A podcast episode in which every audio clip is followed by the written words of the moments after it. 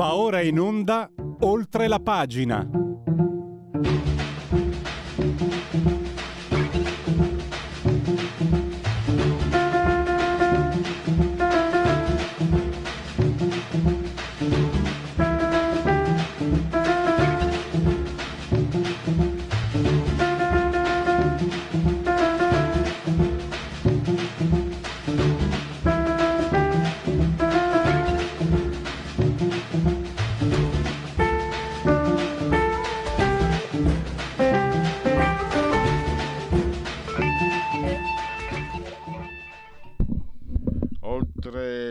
Pagina, rubrica di Radio Libertà, siete in simultanea con noi quando sono scoccate le 10.40 in punto. Gli applausi per questa bellissima sigla. Convenevoli formulaici fanno parte, eh, qui, eh, parte di tutto, parte di tutto. E qui si scatena, scatenate l'inferno. Convenevoli formulaici che fanno parte di quello che è la ritualità di ogni presentazione. Cap- allora, non serve essere colti per sapere cosa sono i convenevoli formulaici. Eh, se si è stupidi però non lo si capisce. C'è qualcuno che non lo capisce e che resta nella sua stupidità. Non me ne importa niente, io proseguo.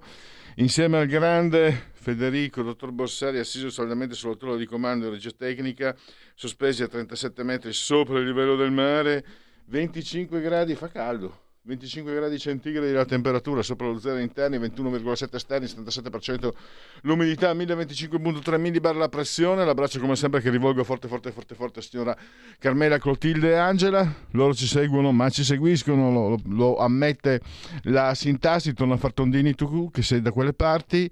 E dal canale 252 del digitale televisivo terrestre e questo perché eh, Radio Libertà è una radiovisione, chi si abbona a Radio Libertà Campo 800 anni meditate, gente meditate, potete continuare anche a farvi cullare dall'algido suono digitale della Radio DAB e grazie alle applicazioni dedite e dedicate a iOS Android potete anche seguirci ovunque voi siate con i smartphone, iPhone, tablet, mini tablet, iPad, mini iPad. Alexa, accendi Radio Libertà, passa parola, ve ne saremo riconoscenti.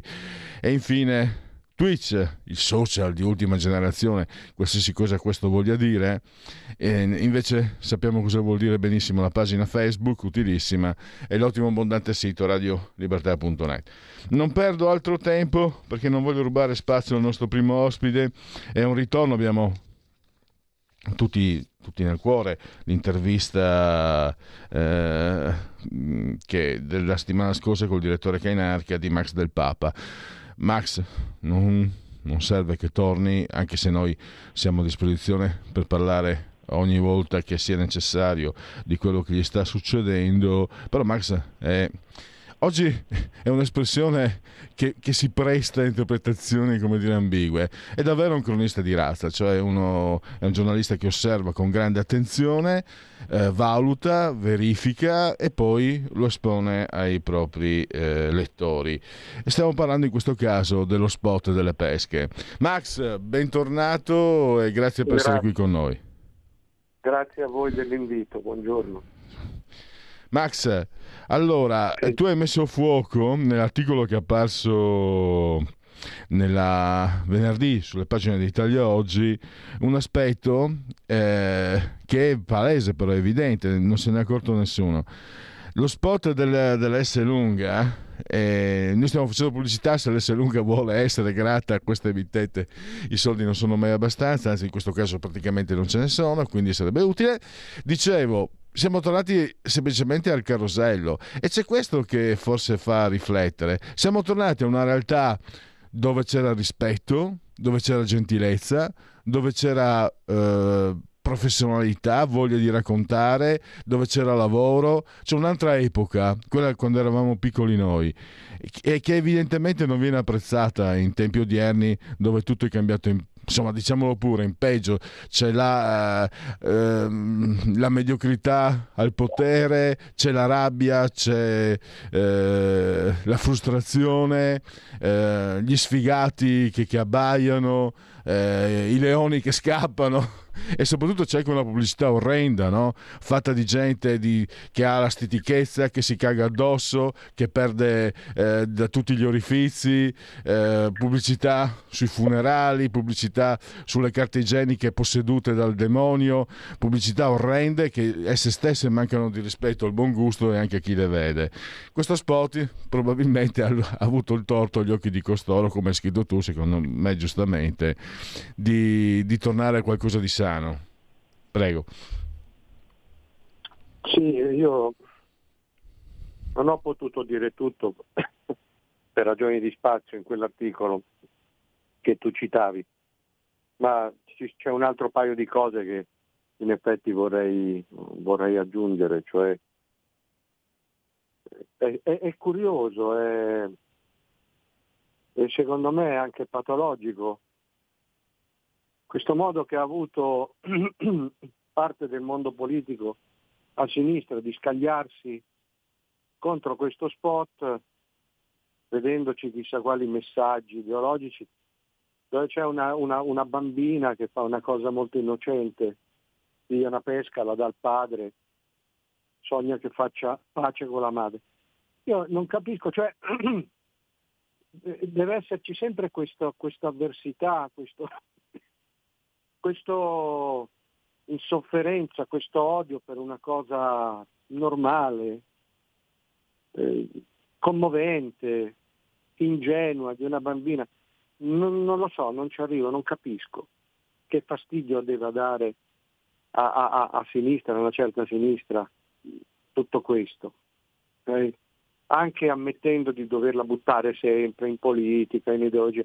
Però c'è questa cosa che il bambino va bene solo se è, se è, depre- se è problematico, ma in un modo no. Il bambino va bene se gli puoi portare il trans a scuola che gli legge le favole gender. Deve esserci sempre un retrogusto di sesso, di aborto, di fluidi, di sperma, un sussunto, un non detto, il bambino che va con l'adulto. Non, non la capisco sta cosa, non l'ho mai capita e non la capisco adesso, questo fastidio per una cosa tipicamente infantile, cioè una bambina che fa un gesto che dà un frutto al padre. Questa è la prima, cioè c'è questa cosa che dove non c'è qualcosa comunque di, di laido, di sporco, di perverso, la sinistra non si appassiona. L'altra cosa è, va bene, questo spot non lo vogliono, dicono che è sovranista, dicono, io ho letto delle cose, lo spot sovranista, lo spot negazionista dei cambiamenti climatici, ci si può mettere tutto, però dalla stessa parte non ho sentito una parola, per esempio, per un personaggio come Corona, che col tempo è stato, è stato dipinto come una specie di tortora, no? un perseguitato, cosa ha fatto di male, per tre fotografie, tutti, a sinistra da Travaglio fino a Facci, a destra, ma non è così. Cioè Tortora ha preso 13 anni per 73 capi di imputazione, ce n'ha altrettanti sulla gobba ancora adesso, ci sono delle ipotesi abbastanza allucinanti, la truffa, la bancarotta, la frode, i soldi nel controsoffitto, le minacce ai giudici, il porto abusivo d'armi, le recidive. Cioè la sua fedina penale è una foresta dove ti perdi, eppure questo qui, finito di scontare questa condanna anticipata, che peraltro ha scontato a singhiozzo, più fuori che dentro, più da Don Mazzi che in galera, più negli studi televisivi che in cella, preso, è uscito, ha preso un taxi, si è installato dritto in Rai, è andato dalla Fagnani, è andato dalla Veniera, ha, ha detto tutto quello che voleva, io sono il Dio, messaggi, minacce, cose. Questo non dà fastidio, eh? Questo non è immorale, questo non è sordido, questo non è sporco. La bambina con raccontino alla carosello che da una pesca fa schifo. Un personaggio così che ha preso possesso della RAI e lo osannano e se lo litigano, quello va bene. Mi spiegassero questo. Eh, Max, non c'entra, ma mi inserisco visto che l'hai citata. Mi devono spiegare una cosa anche se per questo. lo scorso anno io ho letto recensioni molto negative di questa Fagnani. Poi improvvisamente si è saputo che era compagna di Mentana. E prima ancora di dati d'ascolto ho letto su Repubblica un po' da... Ah ma che brava che è! Ah ma che successo sì, che certo ha! Che la tengono su per motivi politici. Fino all'anno scorso faceva dei, delle percentuali bassissime, tanto che si era discusso se tenere il programma o, o, o toglierlo. Poi evidentemente avrà i suoi, bene, i suoi, santi in paradiso, gliel'hanno tenuto e adesso veleggia il 10% perché si è buttata nel trash più spietato, corona, cose. Adesso gli hanno bocciato Fedez, anche lì sarebbe da discutere, nel senso che eh, Fedez è quello che è, cioè non vale niente però non si è capito, lo devono segare solo a lui quando poi un Corona invece ha le porte aperte. Non, non si capisce questa cosa qui. La Fagnani è una che fino alla scorsa edizione veleggiava su ascolti miserelli, adesso ha trovato la formula di tutti, no? Lo sporco, il trash, le porcate, il grande fratello, la televisione spazzatura, allora al 10%. Però diciamo che è brava perché è dalla parte giusta, insomma. Esatto, torniamo mh, mm, allo spot in questo senso. Non ti sembra di vedere questa è la mia visione, aspetta, una, quasi qualcosa di antropologico, cioè c'è una categoria non solo politica ma antropologica che ha ragione di vita solo nella zizzania, eh, se c'è contrapposizione a tutti i costi, a ogni costo, se c'è odio, se c'è livore, se c'è rancore, eh, se, c'è, eh. se c'è soprattutto tanta ma tanta ma tanta, la frustrazione degli ipersfigati che pensano... Se, un po' da 5 Stelle anche, no? Loro pensavano, ogni, ogni, anche quelli che votano 5 Stelle ormai, loro pensano io potevo diventare presidente ma me l'hanno impedito. No, se non sfigato torna a fare, a fare quello che facevi, torna a fare tondini, non rompere i coglioni. Però in realtà ha preso, c'è stato anche quei social con, con, con, con il periodo della pandemia, eccetera, c'è stata la stura di questo malanimo che è, è maggioritario, che secondo me che incontra molti favori trasversalmente dal punto di vista politico e mi sembra anche che certe reazioni siano eh, di non tolleranza nei, nei confronti di uno dei, dei, che credo sia uno degli atti più naturali no? che ci possono essere in una famiglia, la bambina che cerca di far sì che i propri genitori si riappacifichino, tornino insieme. Per loro questo è, cioè, è, è da escludere, è, è veleno puro. Qual... Io, io ho visto anche questo, qualcosa proprio di pre-politico addirittura. Sì, ma questo a, a, a, leggerlo, a conoscerlo, questo è il marxismo. Punto. Il marxismo eh, cresce, vegeta, predica sul conflitto continuo, sull'intolleranza, sull'aggressione, se no non, non ha speranze. Questa è proprio quella che dice la cartina di Tornasole per capire se uno con tutte le mutazioni, il post-riformismo democratico, il grillismo che poi è un marxismo eh, straccione, un marxismo parassitario, ma sempre quello è, se lo è o non lo è, questo è il marxismo. Cioè tu ti attacchi dappertutto e crei la tensione sociale, crei la, la, il conflitto strisciante che eh, di questi tempi così si sfoga per social o per polemiche diatribe giornalistiche 50 anni fa poi invece prendeva forma e corpo nei movimenti sovversivi, terroristici. Questo è il marxismo. Cioè tu non puoi... Cosa diceva Marx? Io ti schiaccerò. Se tu mi vieni contro io ti schiaccerò. Gramsci, che è tanto sbandierato, diceva le cimici della borghesia vanno schiacciate. Va fatto l'olio con queste cimici borghesi. Cioè è un'attitudine anche prepolitica, ma poi anche politica. Per cui tu trovi, trovi il, il, lo spot così, eh, però gli devi dare addosso perché certo se la bambina fosse stata una bambina di sei anni che però voleva farsi crescere il cazzo e quindi andava dal chirurgo con eh, figlia di sei padri, quattro madri, il padre che, che la allattava, tutte ste cazzate, allora andava bene allora c'era concordia al mondo, allora c'era il paradiso in terra, a questi gli è rimasto questo, non hanno più la lotta di classe. Ma siccome una bambina così eh, dipinta come confusa, un po' malinconica, gli dà la pesca così, eh no, che schifo. Questa è una, è una, è una perversa. E infatti, e infatti sui social puntualmente ci sono stati dei campioni del movimento LGBTQI+, che hanno detto eh, testuale, eh, si trova, dopo l'hanno rimosso ma ha girato una cosa, cara bambina prendi la pesca, ficcatela nel ilano, masturbati, cioè a una bambina di sei anni gli dici di prendere e di usare una pesca come un attrezzo sessuale. Questa è la, la, la, la sinistra sessuale, no? post Mario Mieli. C'è poco da fare. Cioè non hanno neanche detto a questi creativi dell'S lunga, ma no, voi siete... No, se la sono presa direttamente con la bambina. Cara bambina, prendi la pesca, masturbati il culo. Mi spiace se posso suonare crudo, ma io non faccio altro che citare parola per parola quello che alcuni militanti gender dei movimenti LGBTQ hanno scritto e riscritto su Twitter, che adesso si chiama X. Max, Quindi, sì.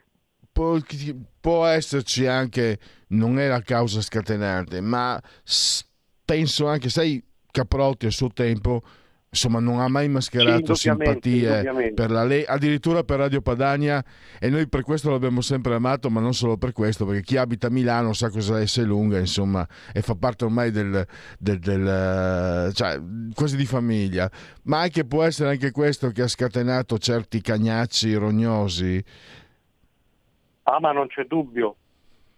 Cioè è chiaro che Capriotti sappiamo benissimo che è in fama di reazionario di, di, di, sì, legato a una certa destra, a una parte che, che, è di destra e quindi lo hanno attaccato subito. Questo è quello che non si dice, ma ecco, c'è il sussunto che è quello lì. Se mai uno spot del genere non l'avrebbero mai fatto perché era troppo regolare, era troppo innocente, ma se l'avesse fatto una catena della grande distribuzione di sinistra, lo stesso spot nell'ipotesi di scuola che fosse stato fatto, che ne so, le Coop, non avrebbero detto niente.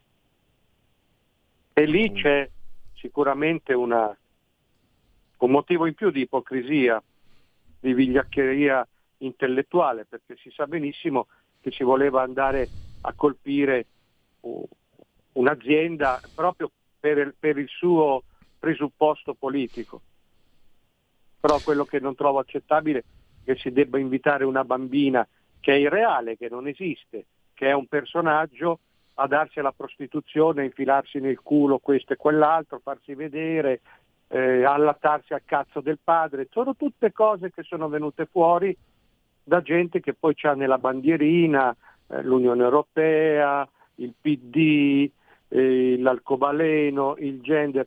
Mi dispiace, ma si assumessero e anche il Partito Democratico si assumesse la responsabilità di questi soggetti che evidentemente stanno nel suo alone, mm.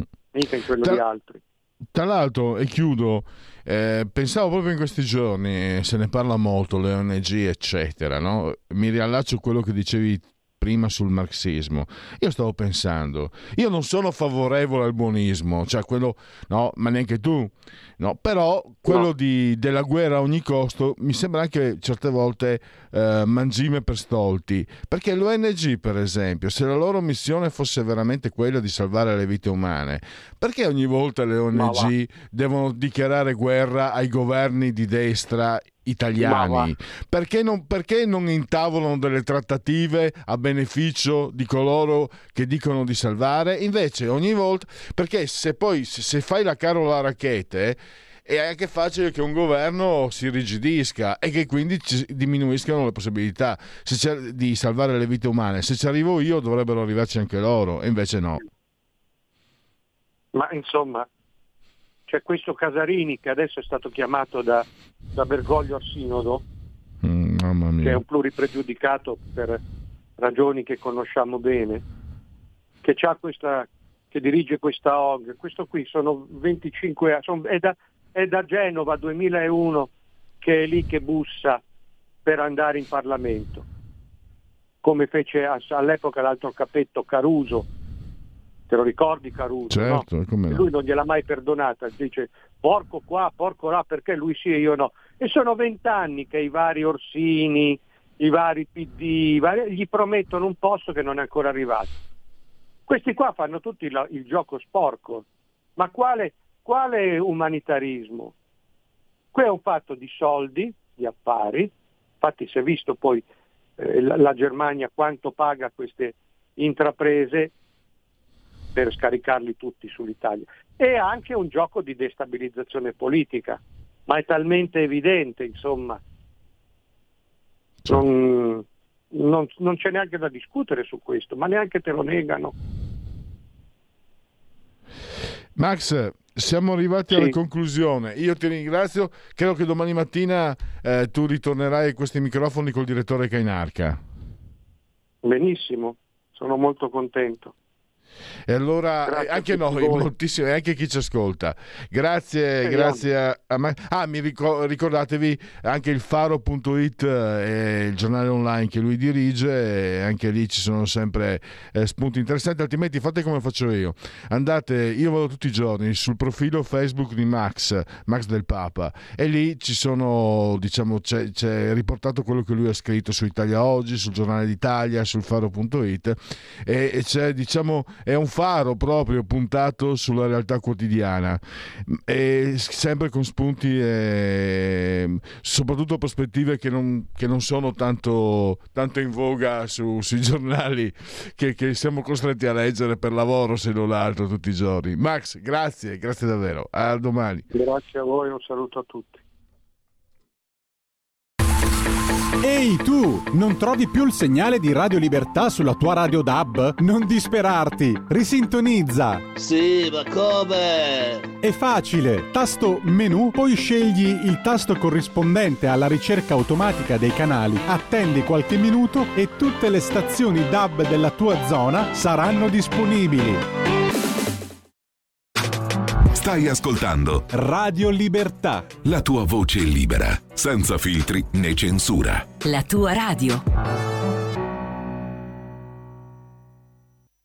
Bisogna che prima o poi ne faccia qualcosa di me. Vediamo un po'. Cosa posso fare da grande? Adesso ho 37 anni. Andate a lavorare, mio zio non è ancora morto. Lui l'ha sempre detto che io sono sprecato. Eh sì, perché io potenzialmente potrei far tutto.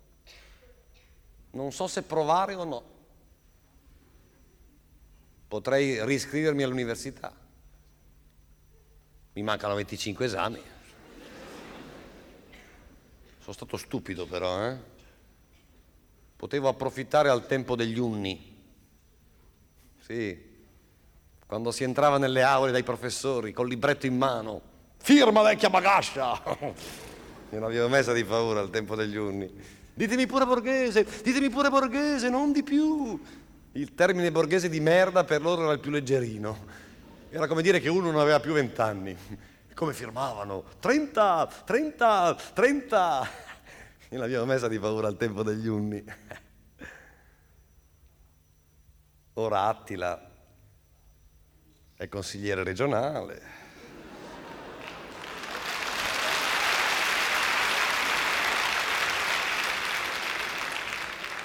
Gli unni sono un po' sfasciati, è normale. Dopo i periodi di, di splendore, dopo le vittorie, si sa, come l'impero romano, ti metti a suonare la chitarra e la fine. No. L'università non va più bene. È tornato tutto come prima. Anzi, ti fanno certi mazzi. E fanno bene, eh? Hanno bisogno di gente preparata per la produzione. E il fine giustifica i mazzi. No, per ora va bene, mi arrangio. Lavoretti qua e là, saltuari, che se un domani uno fa lo scrittore li mette nella biografia. Ne ho due più di Henry Miller. Henry Miller non ha fatto il ladro e le collanine. A noi ci hanno rovinato quelli lì, i Miller, i Kerouac. On the road, on the road. On the road noi e loro a casa. Gattacci neri finti. Hanno portato scalogna solo a noi che siamo ancora qui a vedere le collanine. Non posso mica vendere le collanine fino a 65 anni. Bisogna che mi dia un limite. Non mi ci vedo. Magro, tutto bianco, un po' d'artrosi ma allegro. Il nonno dei fiori. No, ripre- riprenderò a studiare, diventerò ingegnere, passerò dall'altra parte con i gatti bianchi. Un momento, calma. Li guardo un po' prima. Io non diventerò come loro, questo è certo. Li vedo. Li vedo sempre pronti a rincorrere un direttore nei corridoi, a divincolarsi vicino a lui parlandogli un po' dal basso, ossequiosi, scodinzolano, continuano a corrergli dietro, inciampano, lo raggiungono ancora, sempre più bassi, e poi se lo guardano, lo seguono a passettini, annuiscono viscidi, striscianti, schifosi. E a casa? Minestrini al burro, il corriere.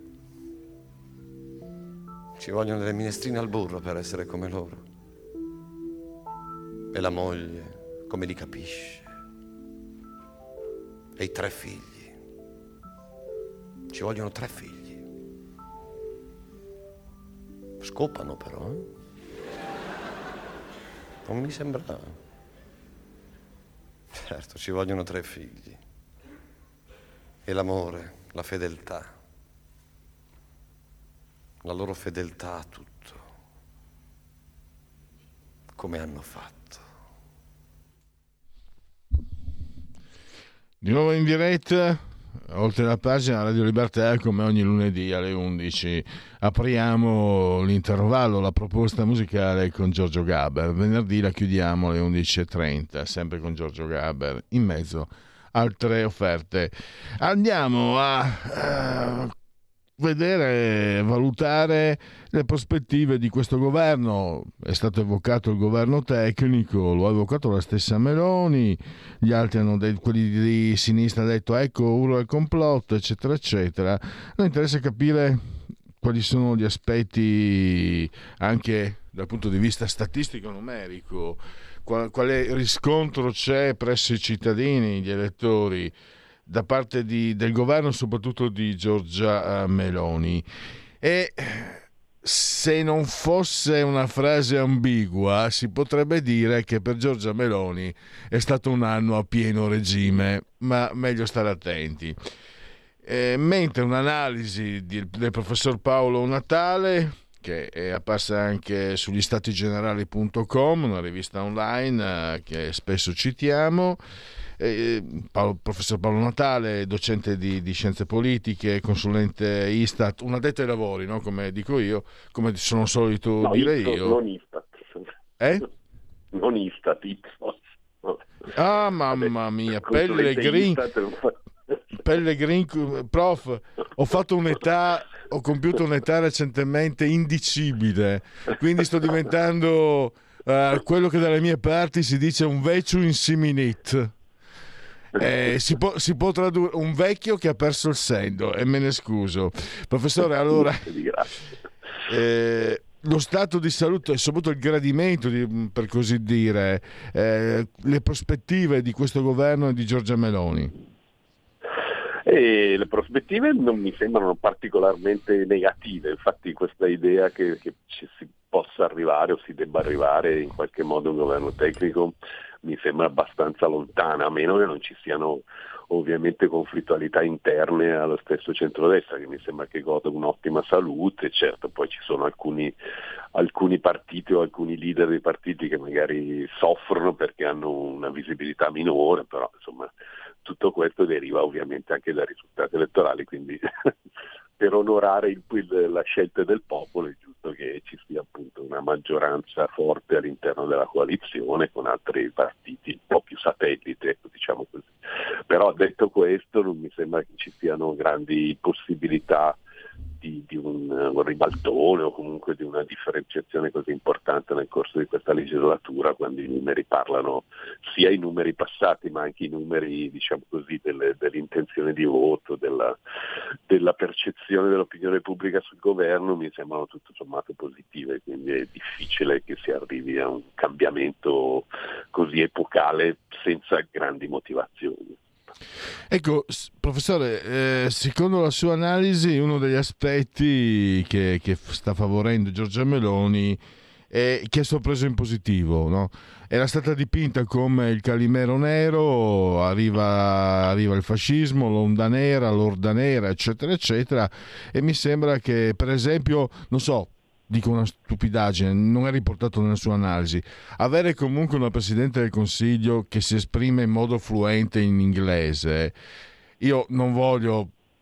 So che se, ma io mi ricordo le immagini di Matteo Renzi che parlava in inglese in pubblico, dopo che tutti i giornali avevano detto ma Matteo Renzi è madrelingua inglese, il Chianti poi lo senti e francamente neanche un, un pessimo comico poteva fare. Ma se devo essere sincero, eh, si, riposo in pace anche per quello che ho sentito io, non mi sembra che Silvio Berlusconi fosse sto drago, forse Mario Draghi non lo so, ma non eh rientra nella Draghi, politica. Sì. Cioè, ha fatto bella figura all'estero e, la, e, le persone non se l'aspettavano. Mi sembra sia questo. Insomma. No, no, è vero. Beh, a parte che appunto Giorgia Meloni dovrebbe essere diplomata in lingue, per cui insomma un po' di familiarità con un paio di lingue, francese, inglese spagnolo, mi sembra che già fosse, fosse ipotizzabile, però a parte la, la capacità insomma, di, di, parlare in altre lingue, la cosa che ha favorevolmente impressionato gli italiani è il fatto che appunto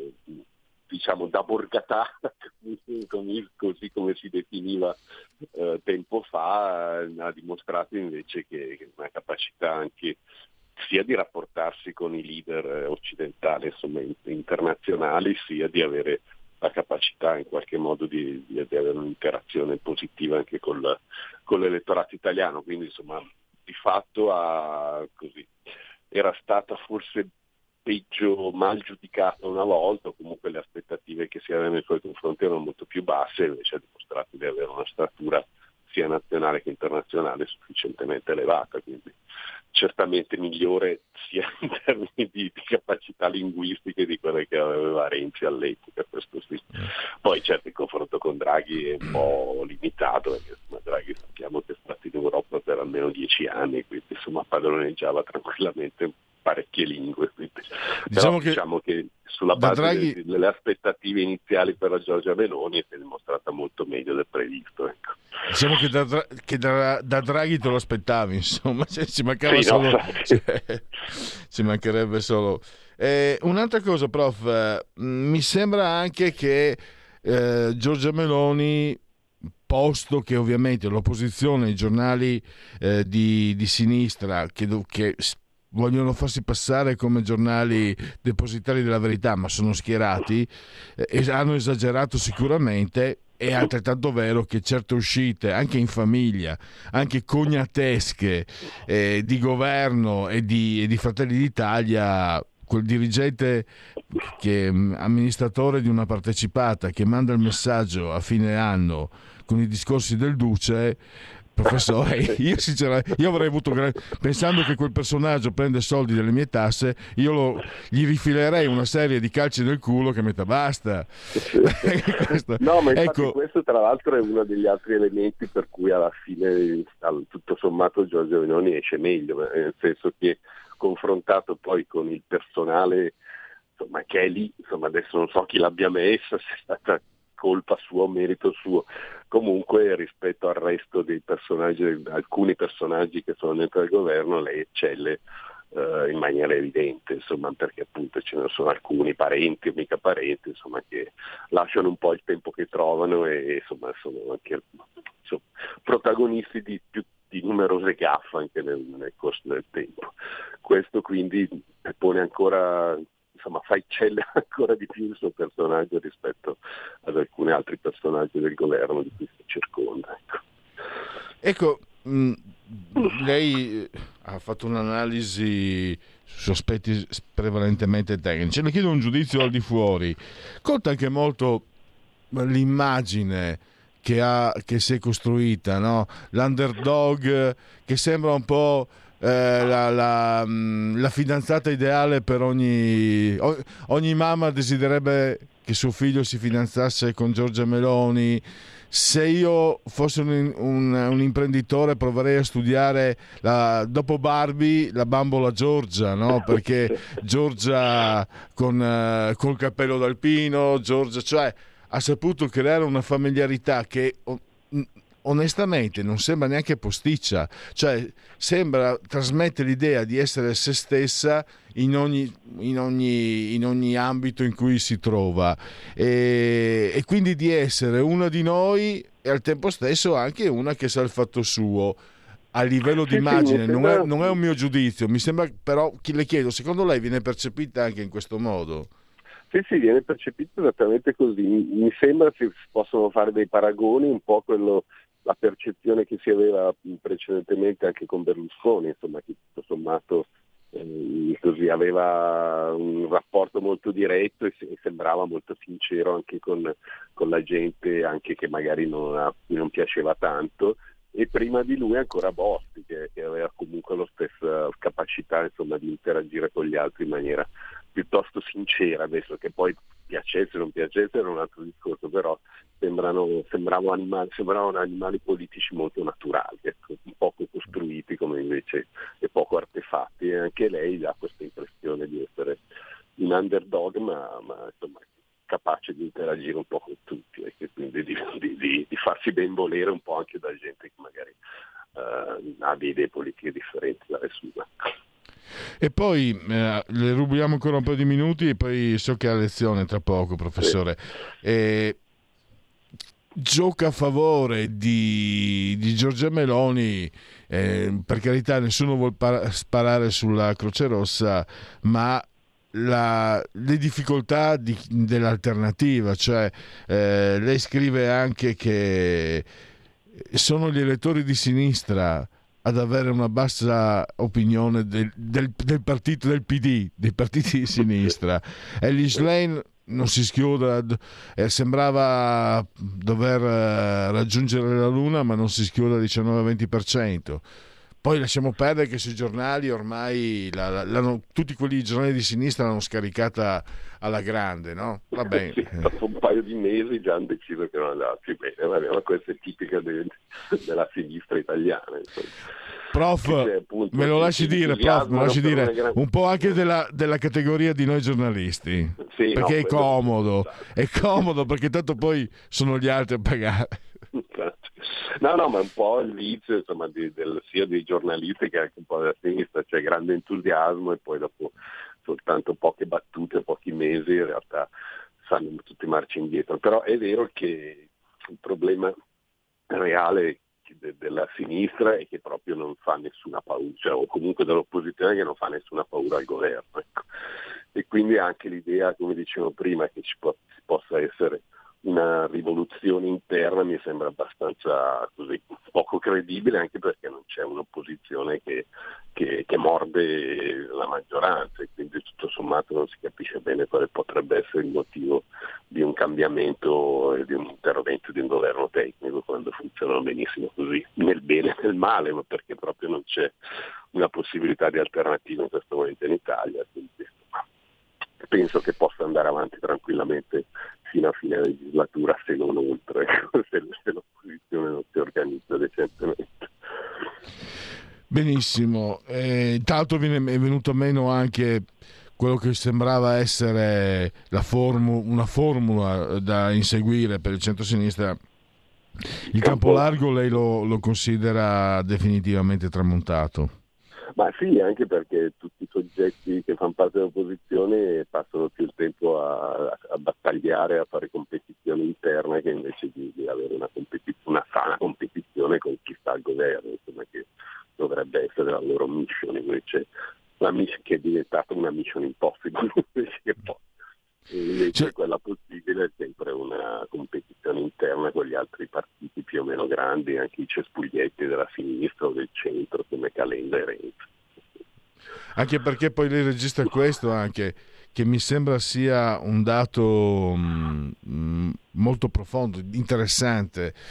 Il PD ha perso la vocazione maggioritaria, cioè, mi provo a spiegarmi, anche quando perdeva le elezioni, poi alla fine il PD poteva in qualche modo, dalle mie parti si dice o de russo o de strus, poteva, poteva in qualche modo andare al governo attraverso alchimie strane, soprattutto grazie a, ai presidenti della Repubblica, eccetera, eccetera, ma anche diciamo presentandosi come un partito di governo, un partito a vocazione maggioritaria. Per esempio, sto pensando, no, professore, e le lascio subito la parola, che un eventuale ribaltone tecnico, cioè francamente il PD di oggi guidato da Lish Lane non trasmetterebbe la stessa immagine del partito, anche di Enrico Letta, di Bersani.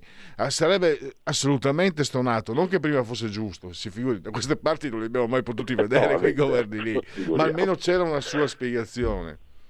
Sì, sì, no, certamente dava comunque l'impressione di, di personale politico capace e con la testa sulle spalle, insomma, e quindi competente nelle cose che, che, che doveva fare. Uh, Ellis Line in realtà si è proposto invece proprio come, non dico come guastafeste, Pierino guastafeste, ma comunque come una persona che vuole cambiare tutto. E quindi da questo punto di vista certamente non è indicata come una possibile alternativa di governo, comunque non ha un personale politico che ancora adesso è all'altezza di, di governare l'Italia, mentre invece prima insomma, lo stesso Bonaccini tutto sommato sarebbe stato più capace anche perché insomma, è da dieci anni quasi presidente della regione Emilia Romagna, quindi è uno che se ne intende insomma la capacità di far funzionare le cose. E invece con questa risorsa nuova, diciamo così, la stessa centrosinistra diventa meno predictable insomma, nella capacità di, di governo che potrebbe, che potrebbe avanzare nel futuro. Anche perché e vado, e vado, veramente a chiudere. Cioè, mi sfugge anche mh, mm, questo tipo di, di, di, percorso tattico, se non strategico, no? eh, ripercorrere un po' una certa sinistra obamiana, essere un po' la Ocasio Cortez de no altri. Io, a me piacciono le battute, ho detto, gli americani hanno Ocasio Cortez, gli italiani hanno Alice Lane perché loro hanno scelto per primi perché ci sono, dif- ci sono, delle differenze che se qualcuno non le vede cavoli suoi.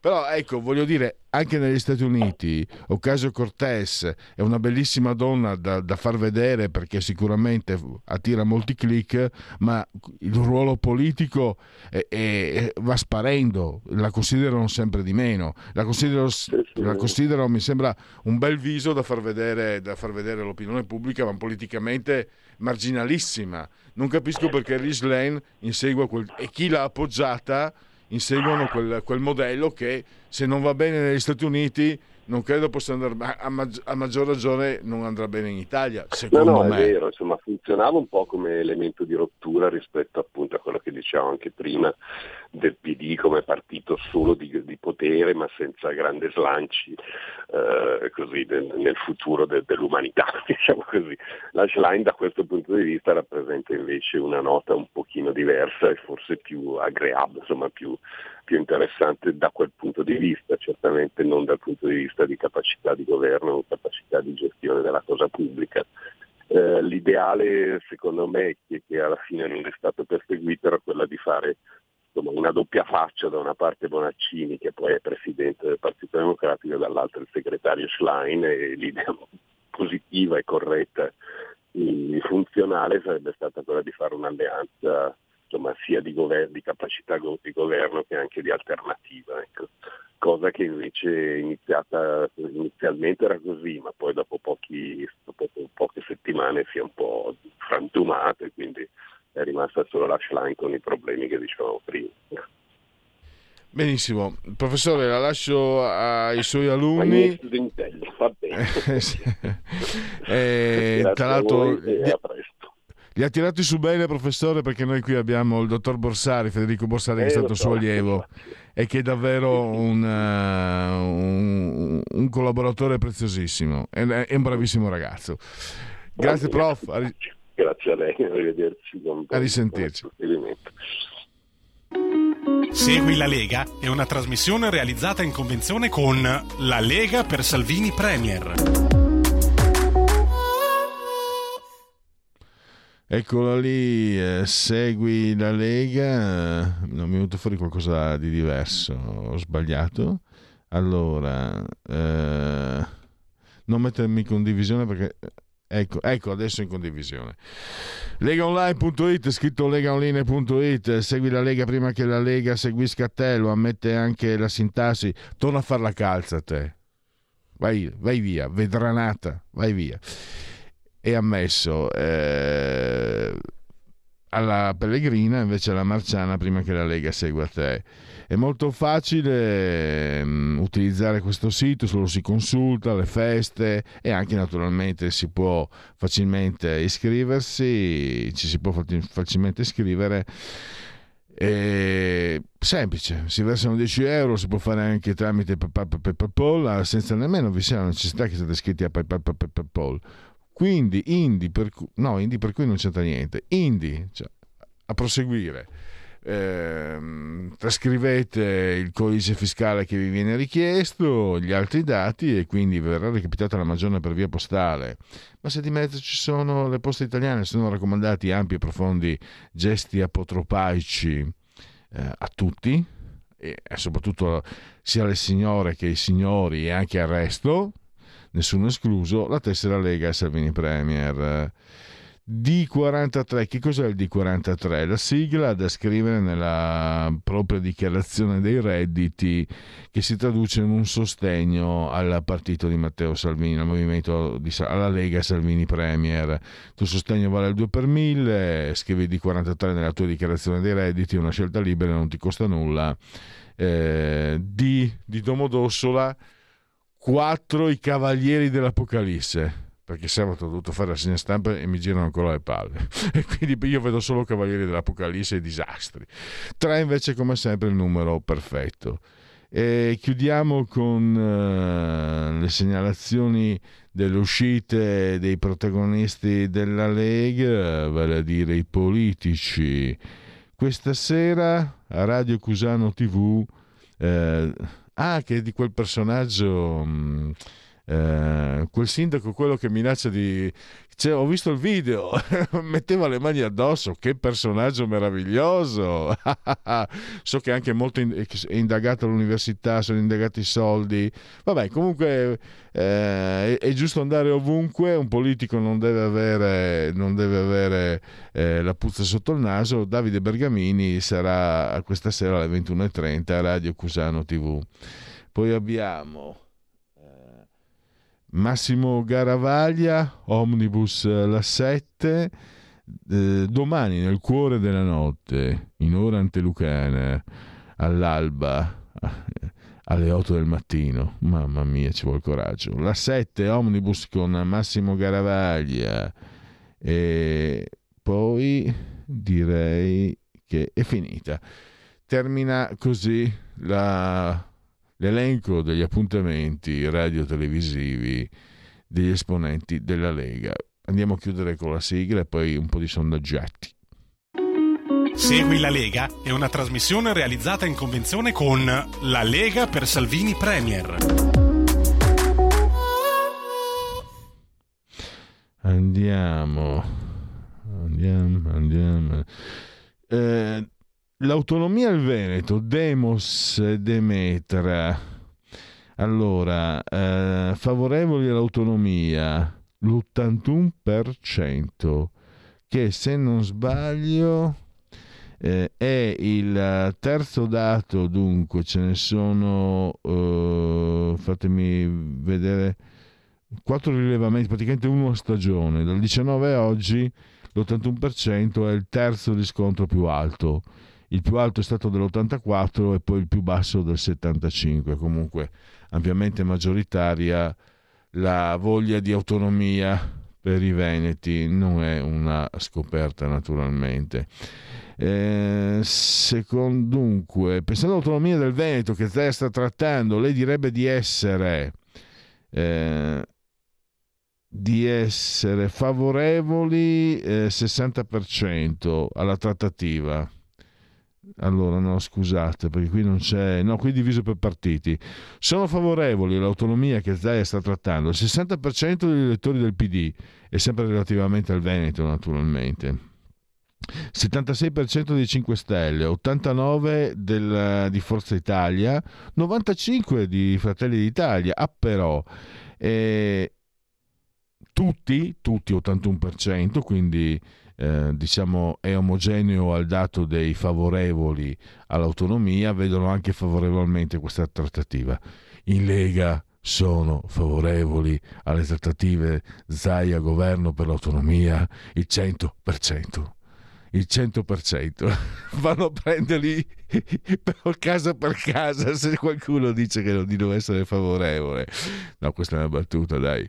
E beh, eh, ci mancherebbe altro. Devo dire che il 100% è davvero però, perché comunque eh, non è un, un, un, partito, è un partito dove ci sono i malmostosi, ci sono quelli, i, i, i bastiani contrari, eccetera, e invece poi qui, bam, L'autonomia del Veneto, Lombardia e Emilia Romagna che è in discussione eh, mette a rischio l'unità nazionale, no per il 66%, eh, sì per il 30%, quindi alla fine quella, propaganda che ho visto anche sul Fatto Quotidiano, secessione, secessione, ho visto un titolo eh, qualche settimana fa, mh, mm, non convince più nessuno.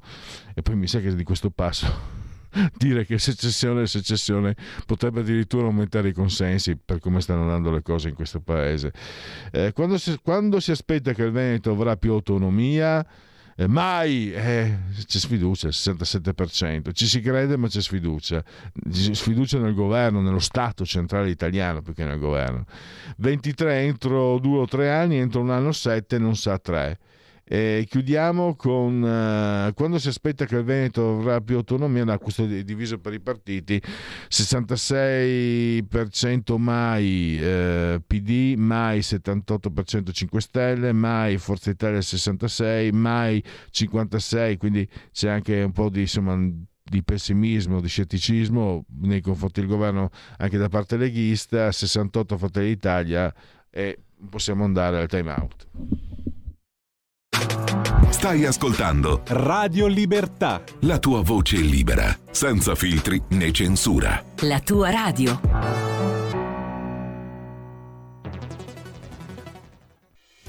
Quotidiano di Sicilia, il quotidiano d'Italia, l'informazione che ribalta i luoghi comuni, una vera visione dei fatti, l'Italia vista da sud.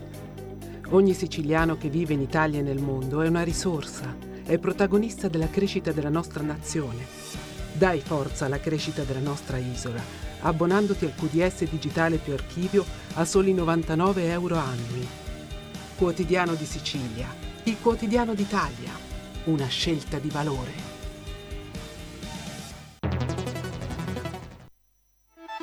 Stai ascoltando Radio Libertà, la tua voce libera, senza filtri né censure, la tua radio.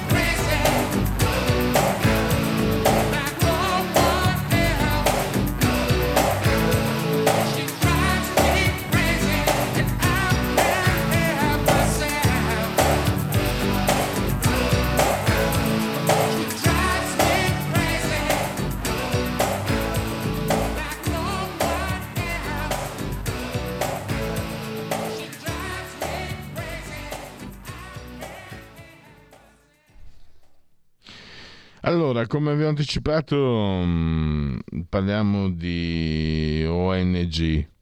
ONG, dice qualcuno, comunque io sono abituato a dire ONG, ci siamo capiti, eh, quelli che girano nel Mediterraneo per salvare vite umane, pensa un po', eh, che vengono pagati addirittura dalla Germania per salvare vite umane però io ho visto un po', diciamo, anche Musk è intervenuto, è intervenuto anche un esponente dei conservatori inglesi, avevano con dei tweet un esponente, mi sembra, di governo tedesco al rimprovero che era stato fatto, ma voi pagate eh, le ONG che poi invece portano, mm, eh, voi pagate le ONG e violate la, diciamo, eh, la, la, la sovranità italiana? E la risposta è si chiama salvare vite umane. E la controrisposta che dalle mie parti si dice Copalomo è stato no, salvare vite umane sarebbe se le ONG pagate da voi portassero gli immigra- i migranti in Germania e non li lasciassero invece d'Italia e lì direi che la discussione è stata chiusa. Ma cioè, parliamo di questo subito con il nostro ospite, ma soprattutto nel suo articolo di sabato sul tempo eh, Pietro De Leo ha messo a fuoco un aspetto molto interessante. Si sta spaccando il fronte tedesco perché Manfred Weber, un pezzo grosso, leader della PPE, del, del PPE, Euro, mm, eurodeputato del, del, CSU, insomma, pezzo da 90, eh, sia pure in politichese, ha criticato il governo che paga l'ONG. E ho letto ieri che anche Scholz sta prendendo le distanze dalla sua ministra, la bella, molto bella, eh, eh, no Carola Rachete, bellissima Carola Rachete, mamma mia che bella che è, invitate alla cena ma non invitate me, sto parlando della ministra, l'esponente dei Verdi, la, la Baerbock, eh, Scholz sta prendendo le distanze. E francamente vedere dei tedeschi che si danno addosso l'un l'altro, per dare ragione agli italiani, forse è accaduto in un'altra epoca, non lo so, ma sinceramente io non l'avevo mai visto. E questo al di là della mia battuta mh, mm, è significativo. Questo vuol dire che non è un aspetto solido, reale, questo di sostenere l'ONG, ma è pretestuoso per, motivi, per finalità che non sono certo quelle di salvare vite umane, altrimenti, ve lo dicevo prima, queste ONG invece di dichiarare guerra ai governi di destra italiani cercherebbero di intavolare delle trattative per salvaguardare al massimo le vite umane che loro dicono di voler salvare. Questo l'ho capito anch'io e secondo me lo stanno capendo anche tutti. Pietro, lo abbiamo, eh, lo, possiamo, lo leggiamo ogni giorno sia sul libro che sul tempo e quindi torna ai nostri microfoni. Bentornato Pietro. Grazie, buongiorno a voi. Ecco, allora eh, il, il, tuo articolo, perché altri non, non hanno secondo me colto, eh, come hai fatto tu sabato, il fatto che il fronte tedesco si sia incrinato su un aspetto così, eh, così delicato, così cruciale come quello delle ONG.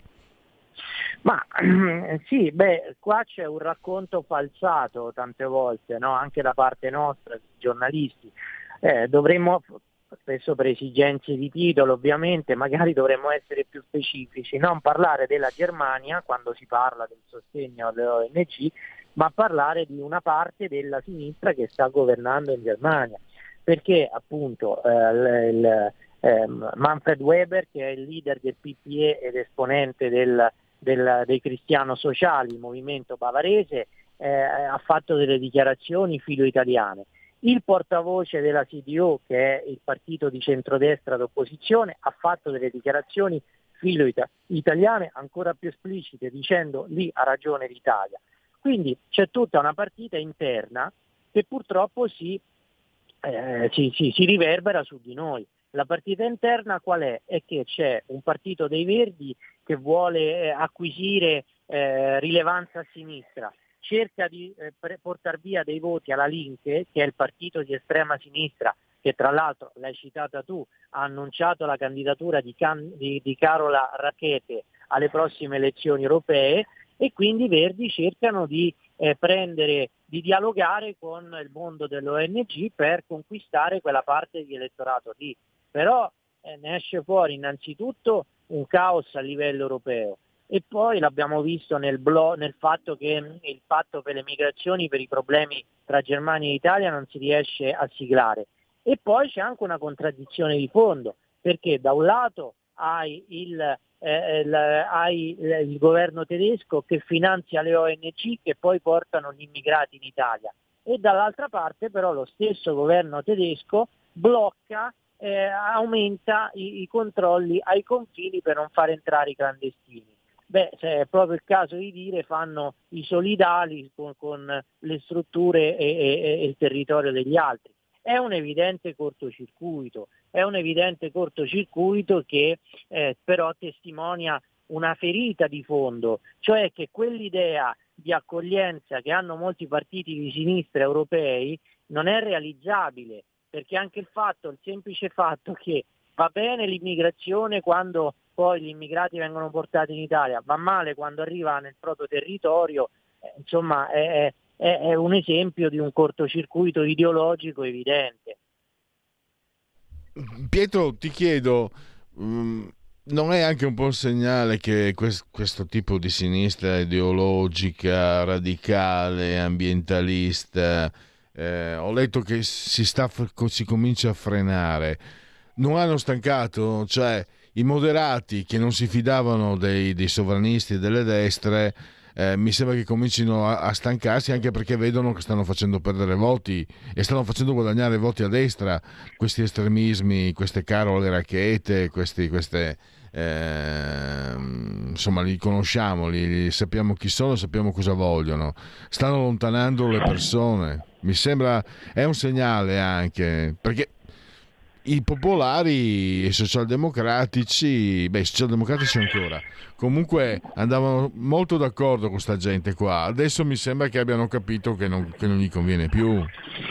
Ma in realtà molto d'accordo, è un andare d'accordo di necessità perché per mettere in piedi quella maggioranza di Ursula von der Leyen che per molti aspetti non ha funzionato eh, ma sì, è tutto, il, è tutto il, il, il, sostrato culturale progressista che non va bene e per certi aspetti direi meno male che i popolari erano al governo perché sono state bloccate delle norme assolutamente abominevoli, pensiamo a quella direttiva sulle case green. Eh, il tema è proprio questo, tu citavi, credo ti riferissi ad un pezzo stamattina del Fatto Quotidiano in cui si fa riferimento al fatto che molti paesi stanno frenando sulle, eh, su, su, sulle norme di una transizione ecologica troppo, troppo pesante e troppo veloce. Il tema è proprio questo, cioè per, hanno costruito un'architettura politica di proposte sull'accoglienza e sul green e oggi 2023 ci stiamo accorgendo che non è realizzabile né sul lato né su altro. Sul primo lato è perché è chiaro che se scegliamo di svincolarci come è stato legittimo eh, completamente dalla Russia eh, poi ci accorgiamo che l'elettrico non si può fare dall'oggi al domani e che anzi l'elettrico ci renderebbe schiavi della Cina. Sul piano immigrazione appunto perché eh, con tutto quello che sta succedendo in Africa non possiamo pensare di accogliere tutti quanti qui in Europa e di fare eh, trasferire l'Africa in Europa. È assolutamente eh, implausibile un, uno schema del genere. Pietro, mh, mm, non, abbiamo, non, esauriamo qui questo argomento, però prima di, di concludere, quindi te, ti faccio anticipatamente una domanda che non c'entra con questo argomento, ma sì. ti ho al microfono e quindi mi interessa sentire eh, cosa ne pensi. Sì. È riapparso lo spettro del governo tecnico, addirittura proprio sul tuo giornale, su Libero, eh, se non sbaglio, sì, su Libero è stato pubblicato il, il, il, possibile governo tecnico con Elsa Fornero, Presidente del Consiglio. I brividi solo a pensarci. Tu cosa ne pensi? Lo ha evocato Giorgia Meloni in realtà. E i, i giornali di sinistra che hanno da sempre evviva Mario Monti, Mario Morti, evviva ma mamma mia, Mario Draghi, oh, Mario Draghi, santo subito, hanno detto ecco è complottista. No, scusa, se da sempre, ogni volta che c'è uno di destra al governo, quelli di sinistra evocano il, i, i, grandi tecnici, scusate, è normale che uno insomma ne parli. Cosa ne pensi tu? Eh, Ma, allora, il tema, il pezzo di libro era satirico perché c'erano dei nomi sì, sì, sì. Assolutamente, assolutamente impensabili. Ma io penso che non sia una questione realistica perché eh, la maggioranza è solida, non ci sono scricchioli in vista, non c'è nessun tipo di ipotesi del, di questo genere in vista e non c'è la stessa situazione del 2011.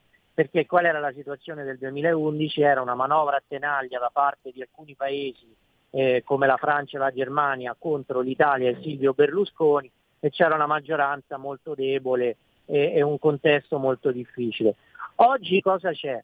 Oggi c'è un sistema europeo che purtroppo vede eh, de, delle, una particolare, una congiuntura astrale particolarmente, una congiunzione astrale particolarmente infelice tra inflazione, la BCE che fa alzare gli interessi sul debito, il flusso migratorio, a livello di commissione non si riesce a prendere una decisione su nulla, il patto di stabilità che è molto complicato da riformare e un paese molto indebitato come l'Italia.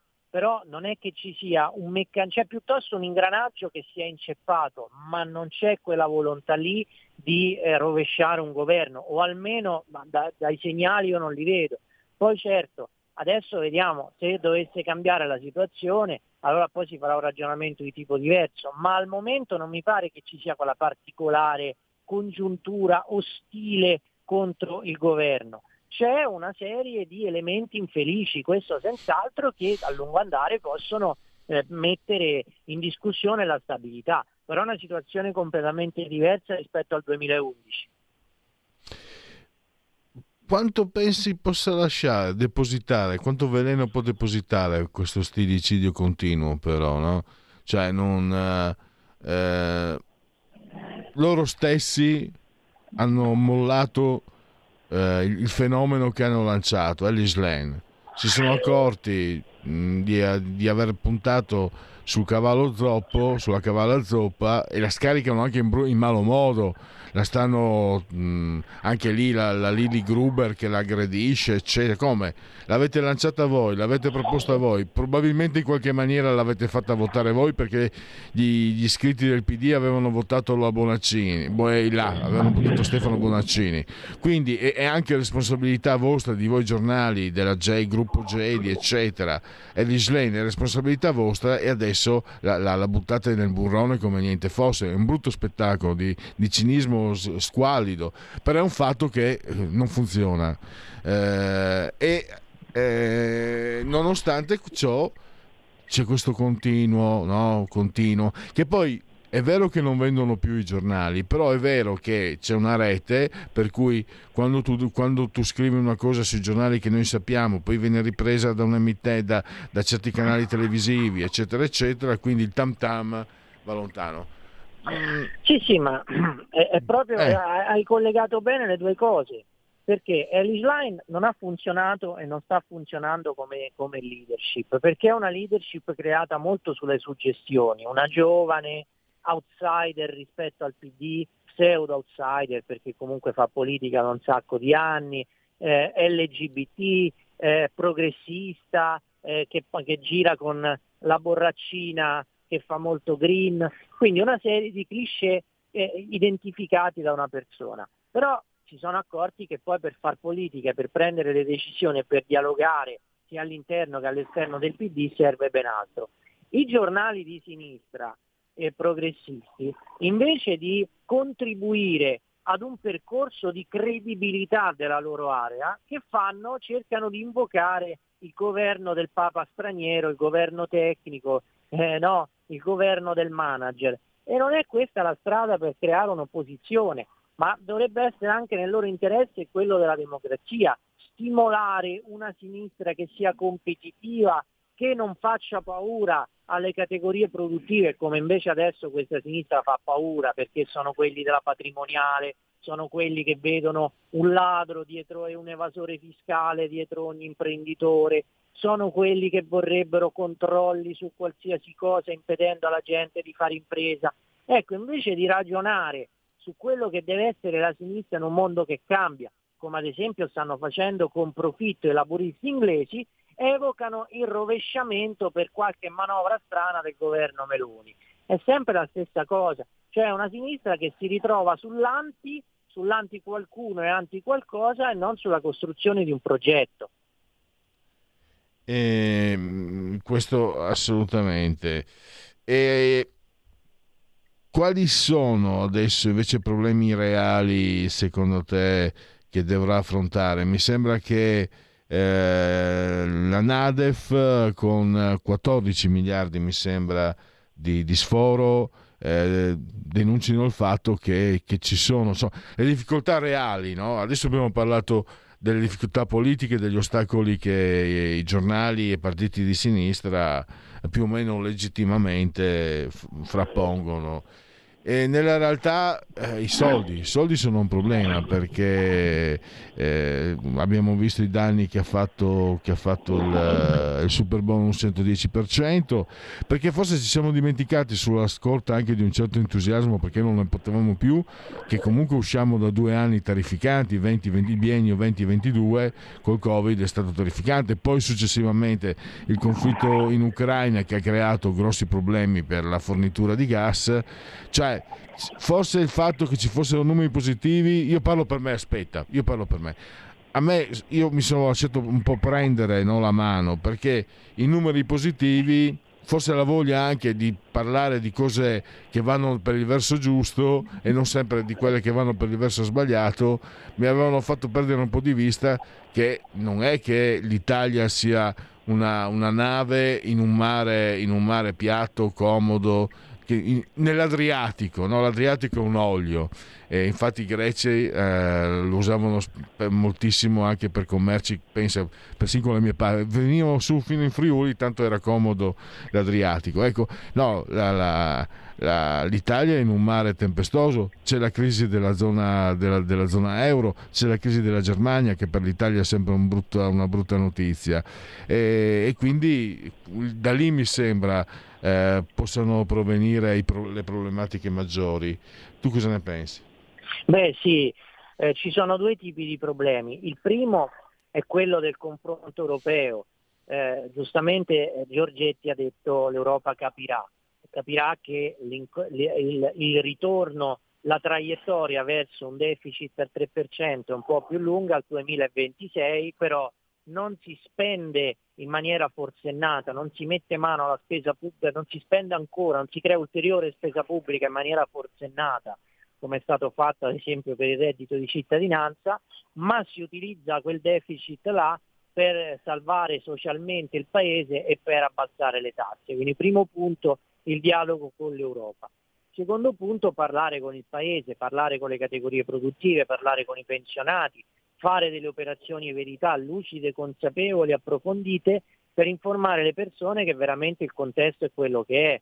Eh, basti pensare il fatto che eh, a causa delle scelerate politiche della BCE sul rialzo dei tassi, gli interessi sul debito ci portano via 15 miliardi che avremmo potuto eh, impiegare per politiche vere. Eh, quindi questo primo punto. Il secondo punto poi rimane sempre quello sull'immigrazione perché bisogna spiegare la complessità del fenomeno, però di qui a qualche, di, di qui a qualco, a qualche mese senz'altro eh, è necessario che la eh, politica del governo eh, in ambito sovranazionale porti a qualche risultato. Ora non è facile, il governo ce la sta mettendo tutta, però più tempo passa e più sarà difficile spiegare ai cittadini perché i risultati sono difficili da conseguire. Mm. Intanto concludiamo perché abbiamo esaurito lo spazio. Io ringrazio come sempre Pietro De, Leo, ogni giorno lo leggiamo sia sul libro che sul tempo e, e, possiamo ascoltarlo anche qui grazie alla sua disponibilità a Radio Libertà. Grazie Pietro e risentirci presto. Grazie a voi, alla prossima. Allora, velocissimamente verso le conclusioni, eh, c'erano dei sondaggi da darvi. Istituto Piepoli, intenzioni di voto. Mh, mm, eh, Fratelli d'Italia 29, Lega 9,5, Forza Italia 6, PD 19,5, 5 Stelle 16. E, eh, vediamo, chiudo, chiudo. E poi ancora apriamone un altro se vuole aprirsi si apre.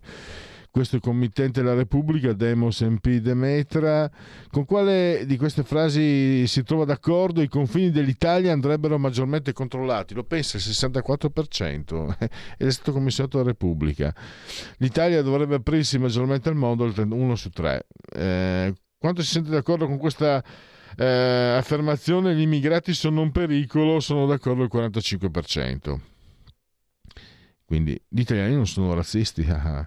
eh, dati Istat, commercio estero extra UE per extra UE 27, aumento congiunturale per entrambi i flussi, più ampio per le esportazioni più 7,1 rispetto alle importazioni più 3,8. Chiudo.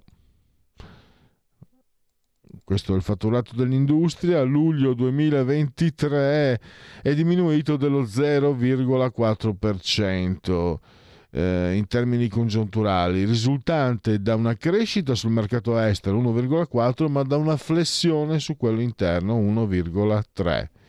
Chiudiamo. Ult- penultimo dato Istat. Prezzi al consumo. Mm, eh, aumento dello 0,2 su base mensile e del 5,3 su base annua da 5,4 del mese precedente. Venerdì anche avevamo commentato eh, stanno rallentando finalmente i prezzi.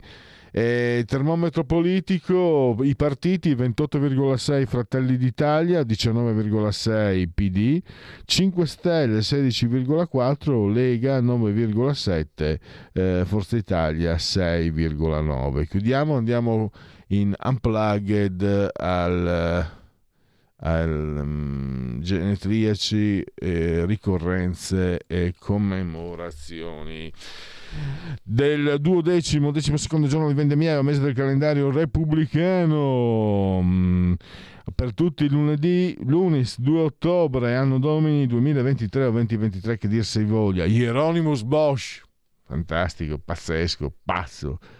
L'inverno del nostro scontento. Riccardo III, il mio regno per un cavallo. Il San Carlone, meraviglioso, San Carlo Borromeo e il Mahatma Gandhi, occhio per occhio, rende il mondo cieco, ha detto. Gruccio Marx, un geniale, geniale. Questi sono i miei principi e se non vi piacciono, ne ho degli altri. Fantastico. Flash Gordon, eh, disegnato da Alex Raymond, eh, grande fumettista a cui si ispirò anche Aurelio Galleppini, autore di text eh, che ha celebrato in questi giorni il 75 compleanno. Auguri a Tex Wheeler, Aquila della Notte. Eh, è stato il portiere della grande Inter Giuliano Sarti, Omar Sivori. Mi ricordo la faccia in una trasmissione. Eh, io non ho fatto in tempo a vederlo giocare, eh, però era nella trasmissione di Raimondo Vianello. Come si chiamava? Non mi ricordo più. E lui era sempre polemico, meraviglioso. E, e il Cabezon lo chiamavano, tra l'altro e, e mi ricordo la faccia quando parlando di calcio era emerso la questione delle, delle, Malvines e ha sentito in studio qualcuno che ha parlato delle Falkland. Non so se parlassero di Maradona il gol di Maradona contro l'Inghilterra che capitava in un periodo perché c'era la guerra delle Falkland. Lui era in collegamento una faccia che era tutto un programma.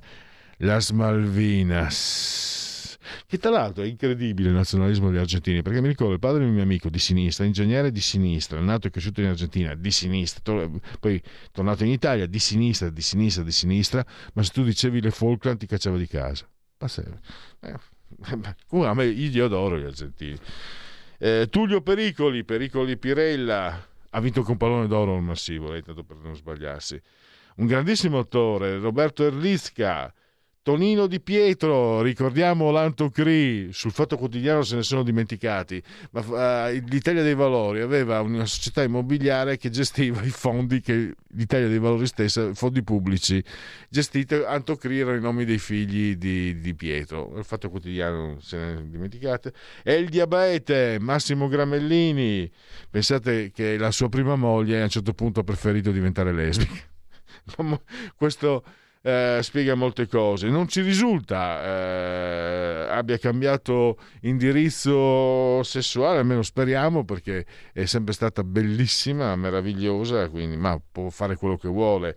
Comunque Francesca Cervellera, in arte Francesca Dell'Era.